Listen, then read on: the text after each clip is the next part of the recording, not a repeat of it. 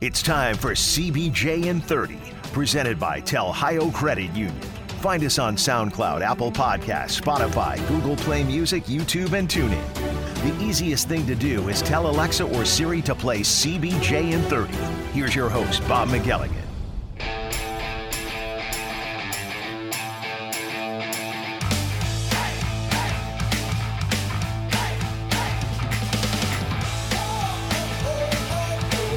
As the day went on yesterday, you knew that the Blue Jackets were going to be playing with their backs against the wall, right? I mean, Boone Jenner got injured on Tuesday, found out on Wednesday his broken finger required surgery. He's going to be out for six weeks. So that pretty much is the rest of the regular season. Then early in the day, it looked like it would be the same lineup as played on Tuesday, except for Boone. But then as the day went on, David Savard was healthy scratched most likely because he will be part of a trade in the next coming days, and the Blue Jackets didn't want him to risk injury. So, if there are two players that really exemplify Blue Jackets hockey, and what it takes to be a Blue Jacket, and the style that you have to play, I think we are in total agreement that those two players are Boone Jenner and David Savard. The Blue Jackets had neither of them in their lineup against the Tampa Bay Lightning last night. So you could expect it to be hard, but you can't expect to have your starting goaltender out of the game five minutes and 41 seconds in, stopping two of five shots, and putting you into a hole that you were never able to climb out of. Now, don't misunderstand. I'm not pointing the finger at Jonas Korpisalo only in saying that he is the reason the Blue Jackets got into such trouble early. No, he is part of the reason the Blue Jackets got into such trouble early. If you go to Tuesday, the team played fantastic in front of Korpisalo. If you go to last night, they didn't come close to playing fantastic. Odd man rushes right away. And please don't get me wrong. The Tampa Bay Lightning was a desperate team. The Lightning have struggled to score goals in general and especially against the Blue Jackets in the last three meetings. They came out knowing they had to give a lot in that they had to get those points that were available. And to their credit, they went and they got them. So it was not just Korpisalo, it was the entire play, or it was the play of the entire team. And it was Tampa just wanting it more, especially early, wanting, needing, and expecting to set the tone of that game. That's exactly what they did. And as I said, the Blue Jackets were never able to recover. Part of the reason was Ryan McDonagh. Four tenths of a second left in the first period. He scores four tenths of a second. Make you wish for the old days when they didn't have tenths of a second on a clock, right? And then late in the second period, he scores again. Of the six goals, he was the only guy that had two. A little bit amazing because when you look at the talent on that roster, you might think that there would be at least one more, but there wasn't. They spread it around. But I'll tell you the line that got the bulk of the points. The same line that chewed the Blue Jackets up and spit them out in the playoffs just a couple of months ago. And that is a line centered, centered by Yanni Gourde, who is flanked by Barclay Goodrow and Blake Coleman. Coleman scored the first goal of the game really quick, like right away. Boom, puck in the net. Set the tone. Both Coleman and Goodrow had a goal and two assists. That's three points apiece. That's a total of six. Yanni Gourde assisted on four goals. That line had a total of 10 points. So they did to the Blue Jackets last night pretty much what they did to the Blue Jackets in last year's playoffs. And it's the first time they, they came alive for the first time in head to head meetings this year. I was wondering what the problem was. The answer is nothing. Just took them a while to get going, obviously. And even when the Blue Jackets they, they get it back to within two, like on, on paper, it doesn't look that bad. If you just look at the final score of six to four. But Andrei Vasilevskiy made some saves that were like ridiculous. Some on purpose, some by accident. But when you're that good, that happens. And the Blue Jackets just couldn't finish against him. They outshot the Lightning, believe it or not, on the night, but they lost the game.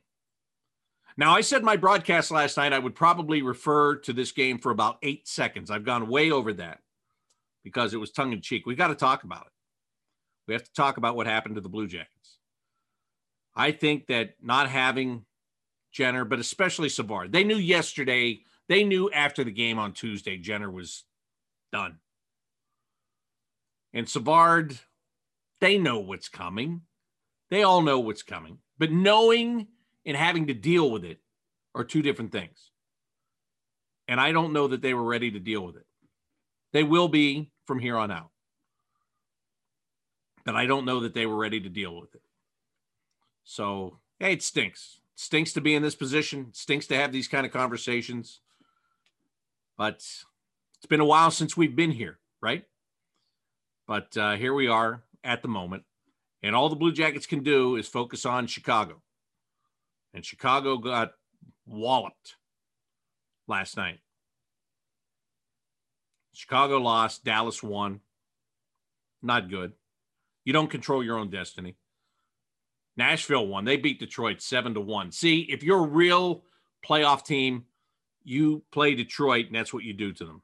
You just you light them up. You don't go in there and stub your toe once and then stub your other toe the next day and come out of there with zero points. That's the truth. That's just a fact. And that's what happened to the Blue Jackets when they went in there um, last weekend or weekend before, whatever it was. So anyway, uh, the uh, the it's it's it's tough and nearing uh, more impossible with every day that goes by, but we shall see. Uh, the Blackhawks come in next for a game tomorrow night, first of two tomorrow night at Nationwide Arena. Coming up, I've got Alison Lukan, who was uh, she's a freelance writer now. Uh, you see her on Twitter. Uh, she's been following this team closely for a long time, and uh, does it from a different perspective than I do in many cases with the advanced analytics that I think that you know by now I'm not a huge fan of, but I think you're going to be surprised. I was surprised when I talked to her about I always talk about it being a combination where you have to have an eye test. I'm the eye test guy. I, I watch a game and I'm like, good, bad, bad, bad, good, good, good. I don't look at the numbers so much to prove that to myself. I'm just that darn good. But you know, she she breaks it down by that. And I've always said that it's a combination. You can't just run it strictly on analytics. And in this day and age, I guess you can't just run it on the eye test anymore. They've got to work together. You'll be surprised, as I was, how much they go together this season. I was shocked. You'll find out in just a few minutes. Right now, I've got to tell you about Telhio Credit Union. You know why I have to tell you about them? Many reasons. Number one, they're good people. Number two, they do a good job. Uh, number three, they bring you this show. But it's what they can bring you even more to the money. They can bring you uh, security. They can bring you, um, well, they're going to bring you to a place where you're going to feel good about where you are financially. It's as simple as that. And it started for them back in 1934. That's when they started putting people over profits, and they have never changed the way that they do business. Now, you might say to yourself, well, what's the difference between a credit union and a regular bank? And why should I join a credit union? Well, if you want to find out the answer to that question and many more, just go to their website at telhio.org. You can surf around. You can get that answer about joining a credit union. You can see all the different services that they have. You can see the perks that they have that go along with those services. You can find out their current interest rates. All of it is right there online. And if there's something you can't find during regular business hours, there's a live chat option on the right hand side of the screen. Just click on it, and somebody will pop up on the screen to help you to navigate through and find what it is that you are looking for. That's what I mean. They are just a company that puts people ahead of everything else. Tell, tell Ohio Credit Union. You can find them on the web at telhio.org. All right, without further ado, let's bring her in and uh, take a look at things from a little different perspective the advanced analytics perspective, and a lot more. Little trade talk, little coaching talk, all of it right here as I'm joined by Alison Lukan. Alison, as I've broken down this uh, se- this season in my head, as I've watched all these games, uh, I still don't know what to think. Here we are going down the final stretch here. I don't know what to think, but I know you have broken it down and put it into numbers. So maybe you can tell me what to think. Um, you know, I could say to you, why can't the Blue Jackets score goals? But that wouldn't be a question for this year. That would be a question for each of the last five years, probably. Just right now, they're not getting enough to win games. But when you when you look at this team and you analyze this team the way that you do, what do you see in this group? Well, Bobby, I think it's a statement that it's come to this point that you're looking to the numbers. It, it, there's no other answers. there's not. There's nowhere else to go. This is where we're at. This, no, I mean, again, and and you and I love to debate this, but the numbers aren't telling us many things that our eyes don't see. Um, they're telling us that this team is not taking, they're not generating enough quality offense. And interestingly, one of the things that I think the data is telling us that I find compelling is this idea of the odd man rush and the rush chance. And we always talk about this team preventing the odd man rush against. That's always been the focus, right? But this is the fact that this team is one of the leaders in the league in the rush chance. But here's the problem for this team that means there's no follow up. There's no possession in the offensive zone. There's no second chances, which is how this team needs to score. And it's actually hurting them offensively. They're, they're not creating those rebound chances. Um, and then, of course, we know another thing the numbers tell us this team, particularly early, couldn't move the puck. They can't move the puck. And when they move it, now sometimes it pays off, like Cam's dump last game that leads to the ultimate goal, but it's a dump and chase team.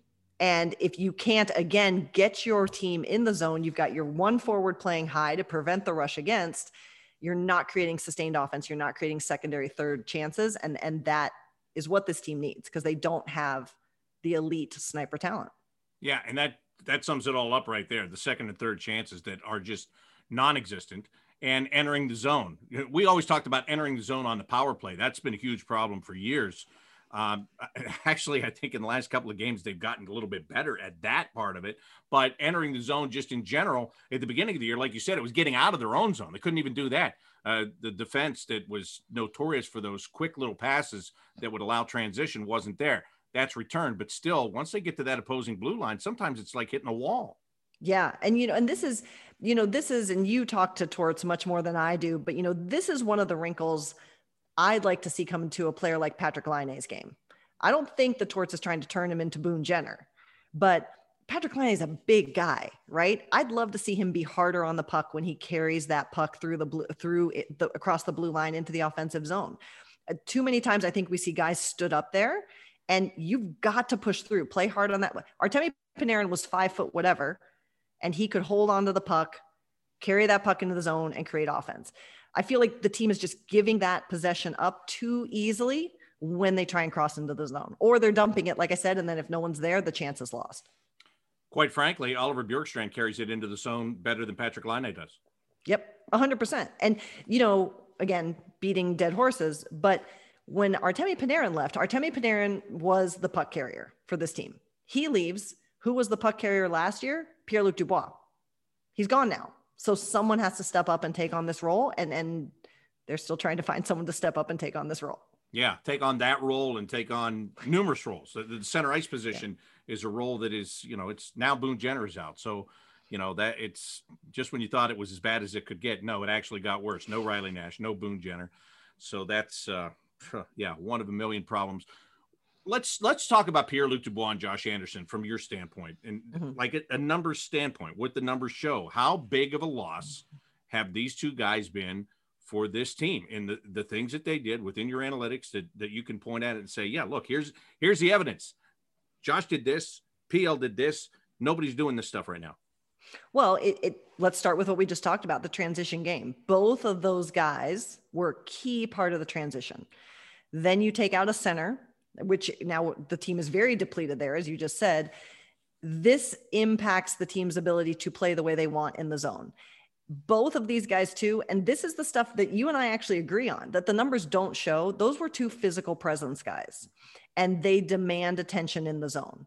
And and some of these lines, regardless of the talent that the three forwards possess, they don't command. I mean, I was pointing this out the other day. There have been power plays where the opponent penalty kill just lets Patrik Laine stand over there because they're like, if we can smother the rest of this team, they're not even going to be able to get the puck to Patrik Laine.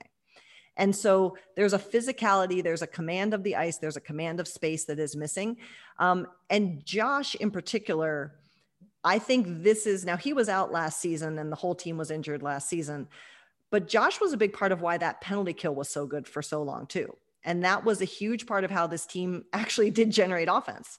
Um, was their penalty kill. They were an aggressive, offensively minded penalty kill. And he was one of those top four forwards there that really turned that penalty kill into a weapon. You turn that penalty kill into a weapon, weapon tactically, emotionally, that starts to impact your opponent too. If you're penalty, you're getting scored on when you're on the power play, that's demoralizing. And so when you take that weapon away from the Blue Jackets, the penalty kill, we saw it falter this year they couldn't get it going as quickly as they needed to.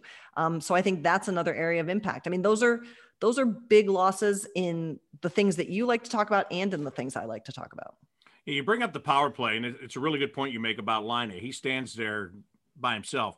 You look at Cam Atkinson on the other time; they're going to be two guys bearing down on him. I, I think in some cases, teams have even gone, okay, Jones, Laine, they can do what they want to. If we can take away Atkinson on this half wall over here, if we can keep Foligno from being able to make passes down low, and then whoever else is on there, Jenner was on that that unit with those guys uh, for most of the last couple of weeks. We take if we contain three, we contain five. Is that right?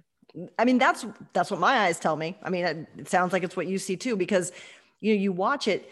Patrik Laine is ready if you can get a quality pass, which is a whole nother thing, let's make sure those passes are tape to tape. If you can get a quality pass to him, he's gonna lay off that shot. And that shot is incredible. You know, that's that's part of his key mission on this team is to have that shot on the power play. But he just stands there. I mean, just watch. And it's crazy. And if Seth can't get the puck from the other side, like with Cam, or they can't get it behind the net, that's a key thing and this power play did find success there. Think about, we didn't talk about this. Alexander Wennberg didn't score, but he had the ability to distribute the puck, particularly from behind the net. And that takes away the goaltender's eyes. And to your point, if you take away those guys down low now who are there, you can't get that dangerous pass to Patrik Laine. He's just going to stand there all power play long. I laugh when you say Alexander Wennberg, not because he had a hat trick last week against the Blue Jackets, but because the irony is this guy was bought out because he didn't fit within the salary structure he was going to be a third line centerman, and the amount of money he was making it doesn't justify being a third line centerman. The irony is, if he was still on this team, there is no question he would be the number one center right now. Do you agree? I, I do agree, and I, I, think it's it is a compelling mental exercise to think about him with Patrik Laine, isn't it? I mean, I think yeah. that would have been a really interesting line, and maybe you've got I don't know Foligno on the other side of that line just for that physicality, that that little bit of bite to the line because you would need that with Laine and Wennberg out there. But um, that would have been really, I think that could have been some great fun to watch. All right. I'm glad you brought, brought that up because I want to ask you this. As you analyze games through the numbers, how is Oliver Bjorkstrand always overlooked? How does he wind I think Oliver Bjorkstrand needs to play with Patrik Laine. I don't care who they put in the middle. I think Bjorkstrand is – no offense, Cam Atkinson. Bjorkstrand's the more dangerous winger that he's got that quick shot. I think he's going to score more, quite frankly. But yet, whenever they're juggling lines, who's the guy that always ends up third line, fourth line? It's Oliver Bjorkstrand. He, he ends up games with 13 minutes. I don't get it. What when you watch that and when you break it down the way that you do, am I right or am I wrong? So I think I don't think you're wrong. And I wrote a piece for First Ohio Battery this offseason that – Oliver Bjorkstrand is actually even take away the scoring. He's one of their most important defensive pieces. And this is what Torts kept raving about last year, right? When he was talking about the players finally found his game. His ability to feed that transition play, get the puck up into the offensive zone, and then have the ability to finish is one of the best in the league. And there, there's quietly among the analytics community, there are people who will constantly bang the drum for Bjorkstrand because he is, I mean, and our eyes tell us this when we see him play. He is by the numbers one of the more complete players in this league right now. And that's as we have seen and as we've talked about, if you can't play defensively, you're not going to be able to get to the other end to play offensively. And I would suggest that Oliver Bjorkstrand is overlooked and more so his ability to contribute defensively in the way that this team needs defensive contribution, which is drive it the other way, is massively overlooked. You mentioned Artemi Panarin earlier. Nobody learned more about how to play the game on this team than Oliver Bjorkstrand from just watching Artemi Panarin because he's not the same player. That, that's not what I'm trying to right. allude to here. But when I watch him battle on the boards now, Mm-hmm. I see a guy that is more similar to Artemi Panarin than Oliver Bjorkstrand ever was prior to Panarin's arrival. Do you agree? A hundred percent. I see it in his choices with his feet. I see it with his body positioning. I see it with his. I always forget what was there was a goal last season. You probably remember it. It's home. Bjorkstrand's on the right half wall and just powers through whoever had him man on man. Ends up scoring the goal. But what was more impressive to me than the goal was that work to work and not just skate around, not just break ankles, but to work around the opponent to get to the goal. And I do. I, I am completely with you. I think if we, if you go back and listen to what he was saying in training camp about it two seasons ago, he was already telling us that's what he had done. He has Oliver Bjorkstrandized the really key parts of Artemi Panarin's game. I think it's a it's a real treat to watch. If you watch for it, you see it. You're you're 100% right. And I think that's why it drives Torts crazy because if Oliver Bjorkstrand can power off the wall through a defender and score a goal, there's no reason Patrik Laine shouldn't be able to do it on the other side. So I get that. But yeah, I, I, mean, I've, you know, Jody and I've talked about that a million times. How does Oliver Bjorkstrand get overlooked? I've asked Torts, how do you forget mm-hmm. about Oliver Bjorkstrand for crying out loud? Because the way this team is set up, especially this year, if I'm making a line, he's on my number one line every time. That's, I'm not even thinking about it for crying out loud. But I was interested in your take uh, on that one. So, so let me just ask you: we, we've got the trade deadline coming up on Monday, and this is one of the things I like about you because we can break it down and we can argue about. Actually, we haven't argued about anything because you, you, the eye test has met the numbers in everything that we've talked about so far. Um, but one of the things I like is let's talk about what this team could look like uh, next week because it could look very different than it does right now. Um, I, I think that you have an ability to do something that I don't necessarily have the ability to do. And that is, I just look at it and I take all the feeling out of it and I just go, screw that guy. He's got to go. And, and this guy, if this guy comes, that's great. And if he doesn't come, the heck with it. Um, you, you're usually pretty better at uh, using a little bit of feeling and heart with it, so, with that. So, um, you know, when you hear the names of David Savard, maybe Nick Foligno, uh, you know, what do you what are your thoughts about that? Because I know there's the hockey part of it is you've got to get some return, and the human part of it is, doggone it, you like these players, right? Yeah, I mean, and it's interesting. It I I've actually had a little less heart this season than I usually do. See, you're coming around. You're coming around. I'm, I'm getting hardened. I'm turning. I'm I'm getting there. I'm going to be right there with you, Bobby, soon. No, I you know I think here's what I find interesting. What I find interesting, and it's maybe not the heart side, I thought that Torts's comments the past couple days mm. on culture and the room are in some ways more concerning to me than even the stuff on the ice because we know how much importance he places on that. We know what a big deal that he, we know how passionate he is about culture and leadership and communication. So when I think about particularly a guy like David Savard, and this is something you and I see that you know fans don't necessarily get to see. He's a huge part of that room. He is a huge part of the energy and the lightness, the fun of that room. And for a group struggling to find fun, I think that trade from an emotional perspective, you really have to manage the impact of that for the guys who are going to be here next year because this is already a hard season for a million reasons. And this is going to suck a lot of the life out of that room, I think. Um, but you do, you have to trade him. This is a guy who his next contract is not one the Blue Jackets should pay. And that's with full respect to the player. But this organization is going to move on. They have to get some return. The Foligno thing is more interesting to me. You know, it depends on what Nick has expressed his interests are as well, too. Um, I struggle because I think Nick is a guy who knows. Um, and if you want to get emotional about it, this is a guy who knows his chances to win a cup are shrinking by the day in terms of number if he wants to go and if he if a team that has a, is a really good contender wants him we should wish him well right? I mean, this is the Rick Nash scenario again. Why? oh, no, why? no, no, no. This is not the Rick Nash. The scenario. emotion. Oh, stop. No, it's See, not. here we go. This is listen. here we go. is- look, I can get emotional. I can get emotional about Nick Foligno. I agree. Yes. But this is not. no, This is not. We stink and we can only get better by trading me. This is giving a guy, as you just said, it's giving him an opportunity to win something that doesn't look like it's going to be possible to get here this year. okay, How's that? fine. That's good. But I, think it's- yes, I think it's much different than that. But I'll just leave it at that for now. He, I, I, here's what I think is going to be interesting. Let's let's keep, keep bringing up back names. What I think will suck is if Nick Foligno gets traded and doesn't get a proper goodbye because you know you can talk about there's potentially opportunity for him to return in the offseason, this and that and the other thing. But if he doesn't, because who's to say? Because Vinny Prospal was going to return.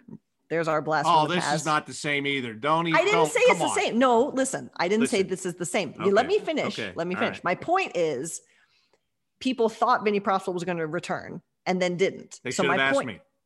What? Listen, my point is, there were people. Uh, whatever. We'll discuss that offline.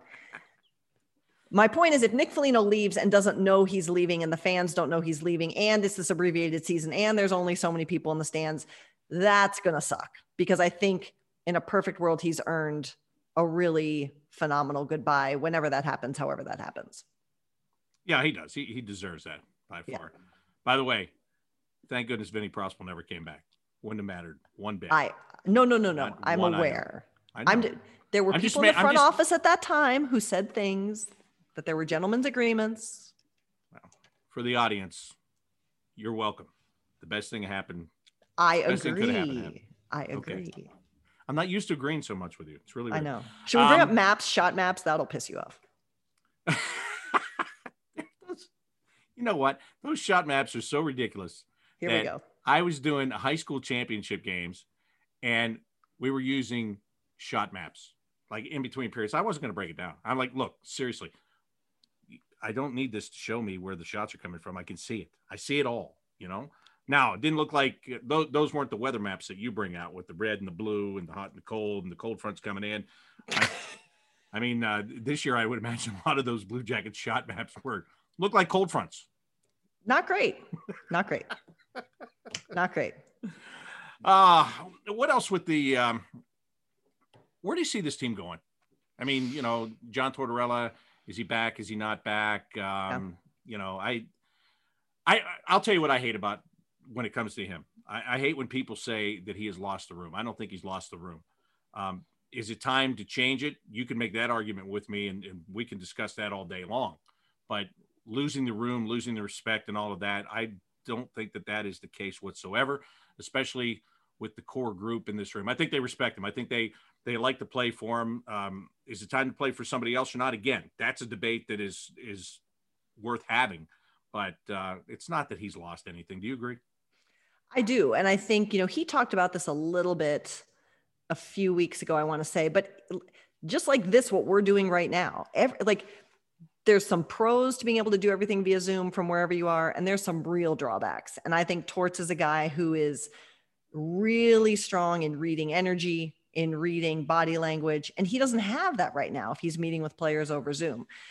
You know, I, I think back to a story I wrote a couple years ago, and it was on the impact of coaches. And at the time, if players were speaking about a negative coaching experience, they used terms like mind games, or they said, you know, we didn't know where we stood, things like this. And while playing for torts may not always be fun, I think that I've come to understand what those players were trying to politically correctly say, which is he tells it like it is, you know, and everybody knows. I think there's a real appreciation for that in this room. I think that particularly this core has a tremendous amount of respect for him. Um, if it's time for a change, I mean, this is the last year of his contract too. He he might be ready for a change. That's a very possible thing, and and he's earned that right. But um, I mean, you you know, I'm a fan of Torts too, so um, I I I don't think he's lost the room. I think that this has been a difficult season for a million reasons, um, and and not everyone's been perfect. But I don't think I, I'm not going to lay the blame at his feet by any means.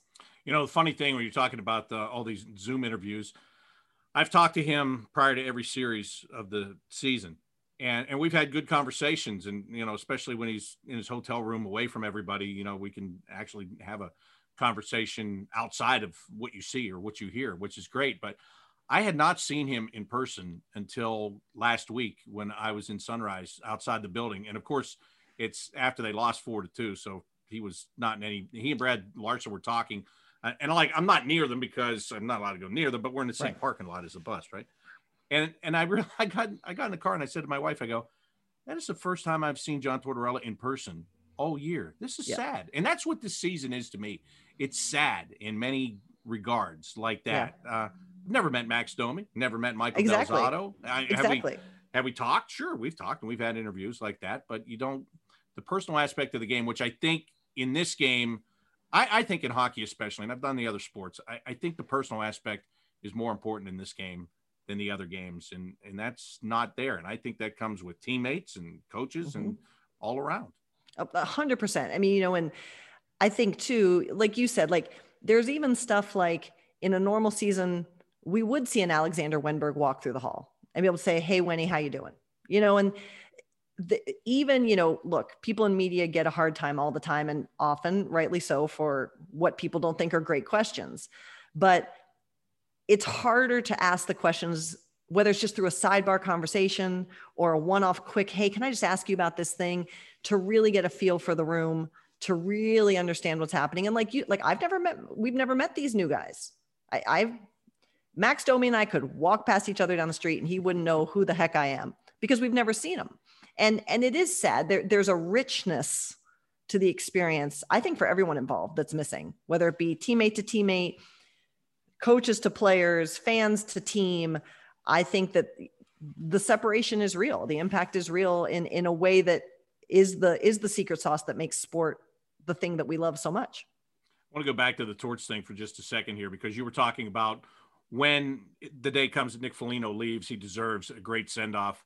Um, whether that time is soon for John Tortorella or whether it's further down the road, I think that he deserves the same thing. Um, you know, I, I came here, my first year here was Ken Hitchcock's last year here, but when you look at the history of this franchise in the 20 years and all the coaches that it has had, and I know Ken Hitchcock gets a lot of credit. He took them to the playoffs for the first time, but I think to this point, and now 20 years from now, there, there might be another name, but what John Tortorella has done here in the last six years, I, I think is immeasurable because he took this from being um, a team that just played 82 games in the National Hockey League and didn't care if they made it. Well, I shouldn't say didn't care, but if they made it to the playoffs, that's awesome. If they didn't, oh right. well, we tried. Uh, he created expectations, and um, you know that, and I think that that is something that's going to live on. And I, I remember him telling me that in the very first year in a in the dressing room after a dinner with season ticket holders that won a contest. He told me, he said, "We're going to change this in here. We're going to change mm-hmm. this whole culture." And I, it was the third time, maybe the fourth time I'd heard it. And I'm like, oh, sure you are. Okay. I didn't know him then, right? I'm like, oh, right. yeah, you're going to change it. I've heard this. He has changed it. So uh, whenever that is, again, if it's mm-hmm. if it's uh, in a couple of weeks, if it's in a couple of months, if it's in a couple of years, uh, I think this this city and this franchise should be uh, indebted to him for changing that culture. Oh, I agree. And and you know, I'll bring numbers back into it for a minute. This is a team that under his leadership has often overperformed what maybe the talent on the ice should have brought out there. Look at last season. Look at the rosters that were coming out on the ice. Eh, with all due respect, I mean, any AHL player is better than 10,000 of all of us, but those were challenged rosters because of so many injuries. Look at what he got this organization to do. Um, this is a team that has overperformed in many ways. I'm with you. I think he set a standard for culture. I think he set a standard for performance. Um, and I think that maybe what fans maybe don't see as much and, and i know you see it because you know we're looking at things from a national perspective and we're hearing from people at a national perspective too john tortorella brings eyes to this franchise he brings awareness of this franchise to people who maybe you know who are your old school you know original six or whatever people pay attention to columbus whether it's because of john's quote or it's a torts thing and that is beneficial to growing the reputation of this organization and I think that that will be missed. Um, our jobs won't be as fun when he's gone because he sure, certainly is a fun person to talk to. He's never boring, he's never boilerplate. And Um, I think it could take some time because I could certainly see the organization being sensitive to you don't want to stomp all over whoever the brand new coach is whenever that happens. But um, yeah, if, if this is a coach that should be heralded by this organization for for quite some time, even with what the future brings. I'm glad you brought that up about him bringing awareness of this franchise to the league. That that's why I would keep him. I, you don't have that star player right now. Let's be honest right. about it. You just don't. So you're you're just one amongst 32 without John Tortorella. You're you're one amongst three to five with John Tortorella because mm-hmm. of what he might do. Yeah, and sometimes look, as they say, any publicity is good publicity. Just spell the name right, right? um, last thing I want to ask you about because fans get so caught up in this, and, and I get questions about it all the time, and I'm tired of getting questions about it. I keep telling people just stop, knock it off. I don't want to hear it anymore. Quit crying, quit feeling sorry for yourself. Players that want to leave and they want to go somewhere else and they mm-hmm. want to play. Um, because look, let's be completely honest about it. Seth Jones has one more year on his contract. Haven't heard a peep out of him. Don't expect yep. to hear a peep out of him, but that's going to be uh, a major thing uh, if they can get him re-signed and kept here. I just said they got no star players. He qualifies. Patrik mm-hmm. Laine is going to qualify. What are they going to do with him? Uh, you know, but do people get too wrapped up in that and get all you know emotionally hurt that like people don't actually like Columbus and they don't want to be here? Because what I always say, if you win, if right. you win, people don't care where they play. Um, what are your feelings on it? Yeah, you know, and, and, I know it's not the first time the quote's been said, but I always credit Brandon Dubinsky, who said it in the room one time. He said, "Winning fixes literally everything." but you know, yes, I, I here's the thing. I think it's an easy out because we living. I love Columbus. I was born here. I moved away for some time, but I came back by choice because I love it here. Um, but I think that it's it's easy for us to feel like, oh, people don't like us. It's Columbus for whatever reason. You know, People don't know what the Midwest is all about. They may not know what Columbus is all about. I love this city. Don't take that out. Ask yourself the harder questions. If someone leaves, why? And oftentimes we can explain those answers. We know the stories behind Sergei Bobrovsky, Artemi Panarin, et cetera, Matt Duchene. We know these stories why. And Which, way, thank goodness two of the three of those guys left. But continue, please. A hundred percent. Um, but you know, I think I think don't don't assume it's the city because here's what I always say: the reality is too these players, many of them don't live full time in any city that they play in across the league. That's not the norm. And it's not like no one does it in Columbus. And when they're here, half the time they're not here because they're on the road in a normal season. And when they're here, a lot of that time's either in the rink or sleeping as it should be. It's not like they're living here like we may live here as much and they hate it. Now, I'm sure there's guys who don't like it, but there are certain cities I don't like either. So let's take it off Columbus and let's say what else might need to be fixed. And to your point, it's winning, you know, making sure these guys have what they need. I'm not saying they don't by any means at all, but if guys leave, let's understand the why. And again, this is where having national attention matters. If you can have a voice that is heard and given airtime on a national basis, the truth of the stories gets out there versus the perception. Um, but I think we need to move past thinking it's just the city understand the why and if the why ever reveals a problem let's investigate that problem.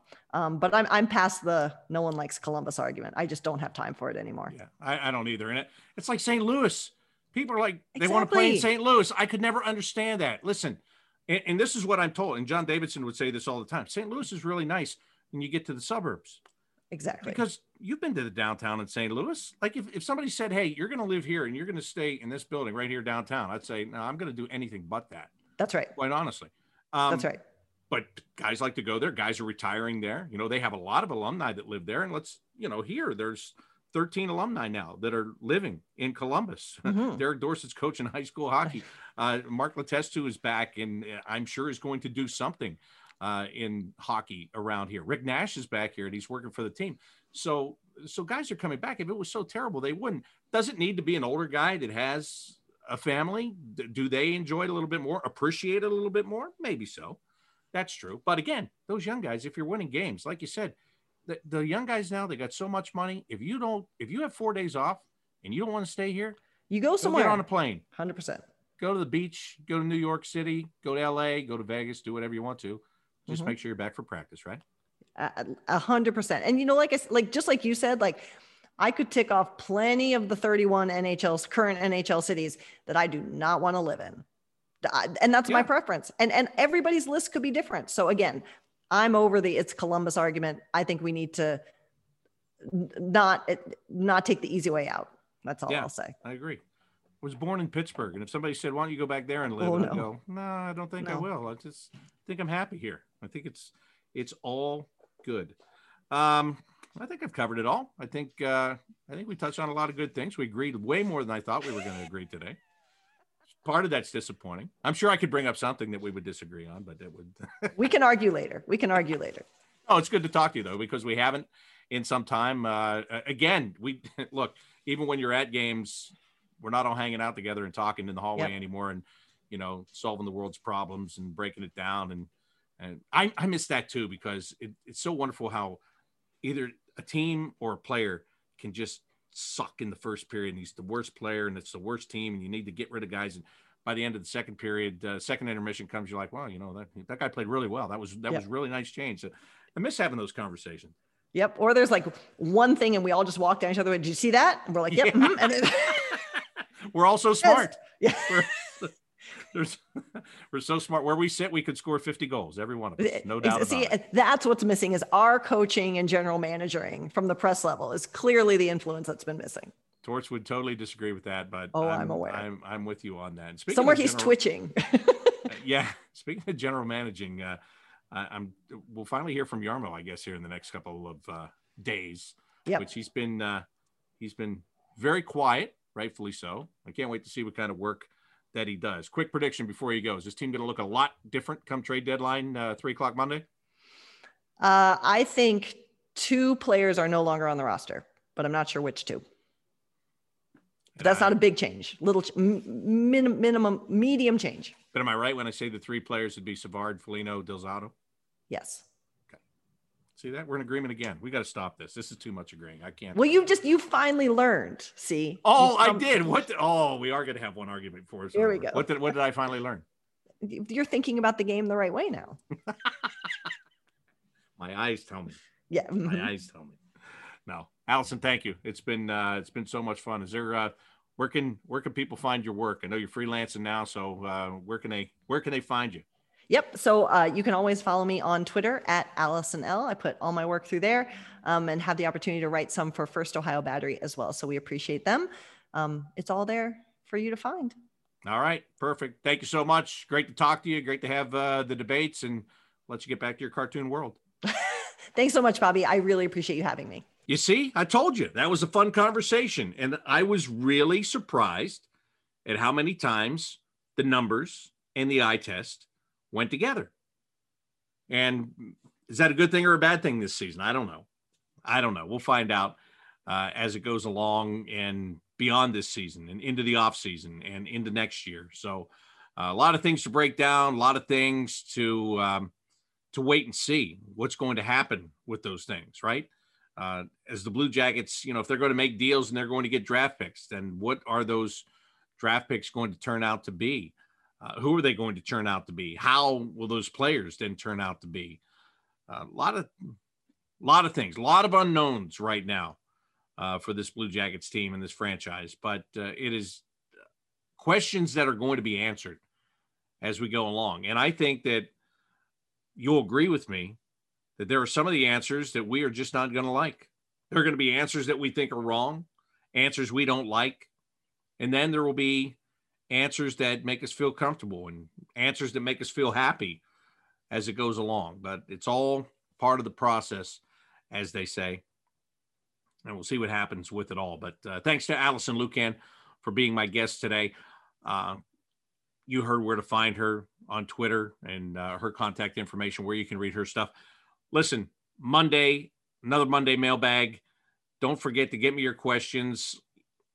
I don't I'm not asking you to send them in like today or tomorrow or even early Sunday.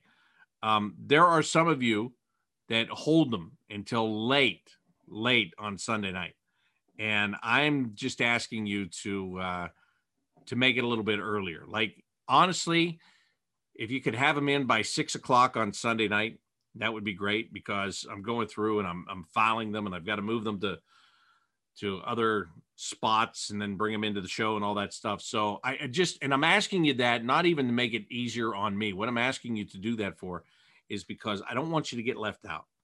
I, I hate nothing more than I just get done doing the show and I'm getting ready to post it, and all of a sudden I look at my email and there's one more question that I could have answered. And, and many times it's a really good question. It was really pertinent and it didn't make the cut. So I want you to make the cut. So get me your questions.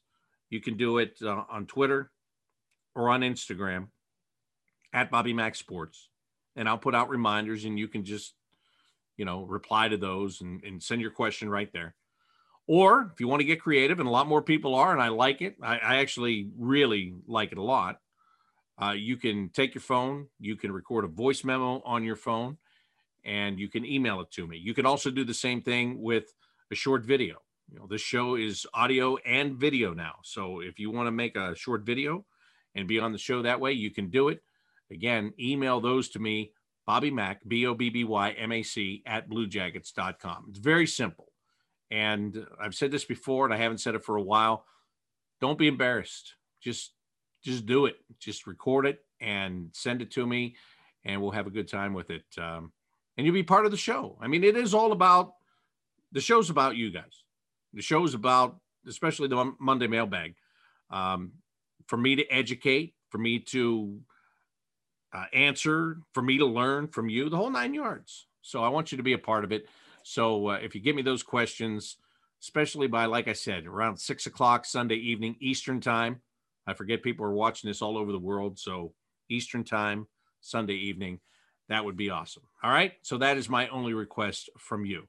But my thanks, of course, goes out to you as always for being here and uh, tuning in to the show. And I will be back to do that Monday mailbag for you uh, coming up after the Blue Jackets take on the Chicago Blackhawks tomorrow night at Nationwide Arena. That's a game that gets underway at 7 o'clock tomorrow. You want to watch it on Bally Sports Ohio? You want to listen to it on the Blue Jackets Radio Network? Pre-game coverage starts at 6:30 in both places tomorrow night. That's going to do it for today's CBJ in 30, presented by Ohio Credit Union. Until next time, I'm Bob McElligott saying so long.